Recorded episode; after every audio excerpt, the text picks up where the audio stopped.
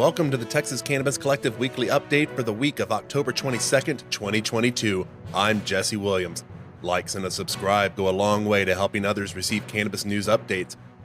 You can also subscribe to our newsletter at txcannaco.com, texascannaco.com, and search for Lone Star Collective Podcast and the Texas Cannabis Collective in your search engine to get updates about our show and weekly news.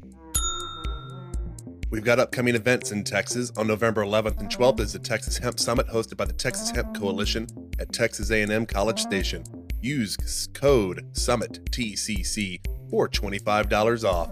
The Texas Hemp Harvest Festival is taking place on November 19th in Austin, Texas. Visit texascannaco.com and click on the events tab for more information. Our news and updates and our podcast are sponsored by Thrive Apothecary. For more information, visit thrivetx.com. Support also comes from Oak Cliff Cultivators. For more information on Oak Cliff Cultivators, visit oakcliffcultivators.com. This week in cannabis news, our neighbors in Louisiana had their Employment and Medical Marijuana Task Force convened to tackle workplace medical marijuana concerns. The issue has come up as the state passed a bill into law in the 2022 summer that prohibits government employers from firing medical cannabis patients for failing a THC test. The bill, however, still allows firing employees intoxicated on the job. This has created concern among employees as to how it will be handled. The concern that the task force came together about, though, and began to ask was how strictly can the state regulate the private sector with regards to medical marijuana?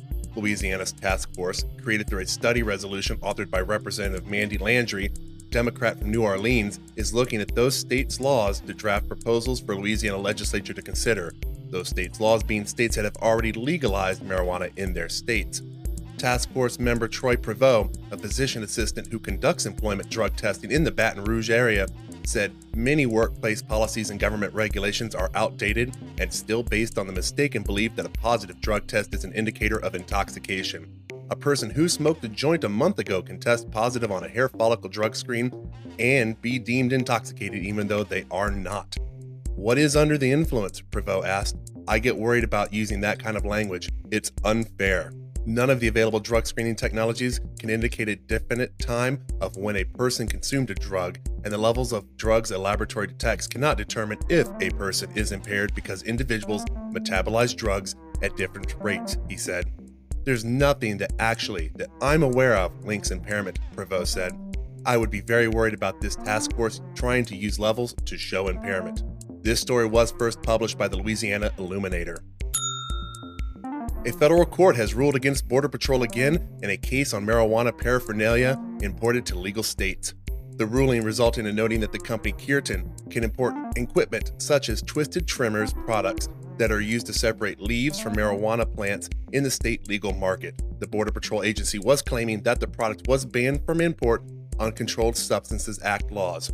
The U.S. Court of International Trade, CIT, has already established precedent in this unique situation recently, allowing the importation of trimming equipment from a Canadian company to a Washington state business. Although the Customs and Border Patrol, CBP, falls under the Department of Homeland Security, the department was represented by the Department of Justice, the DOJ, in the hearings. The DOJ tried to argue that the CBP exclusion from entry was necessary because the company intended to sell products used for the manufacturing of marijuana, which is a Schedule 1 drug under the Controlled Substances Act. Keirton argued CBP's exclusion of the subject merchandised from entry into the United States is unlawful because Washington state law authorizes Keirton to manufacture, possess, and distribute marijuana paraphernalia, exempting the subject merchandise from the Federal Mail Order Drug Paraphernalia Control Act of 1986.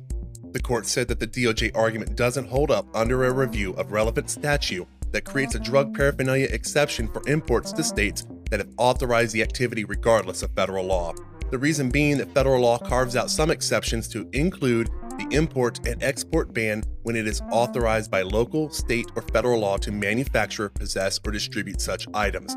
The DOJ stated that the CSA's overarching purpose is to create a uniform federal prohibition and that allowing the exemption to extend to Washington state's repeal would undermine the uniformity Congress intended.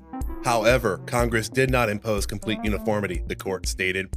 It provided an exemption. Had it wanted to limit that exemption, it could have done so. Federal law defines drug paraphernalia as any equipment, product, or material of any kind which is primarily intended or designed for use in manufacturing, compounding, converting, concealing, producing, processing, preparing, injecting, ingesting, inhaling, or otherwise introducing into the human body a controlled substance. The court ruled that a repeal of prohibition by the state would be considered an authorization, and that since the defendant, the DOJ, argued that there is no federal prohibition against possession of drug paraphernalia, that the shipment was legal and authorized under state and federal law.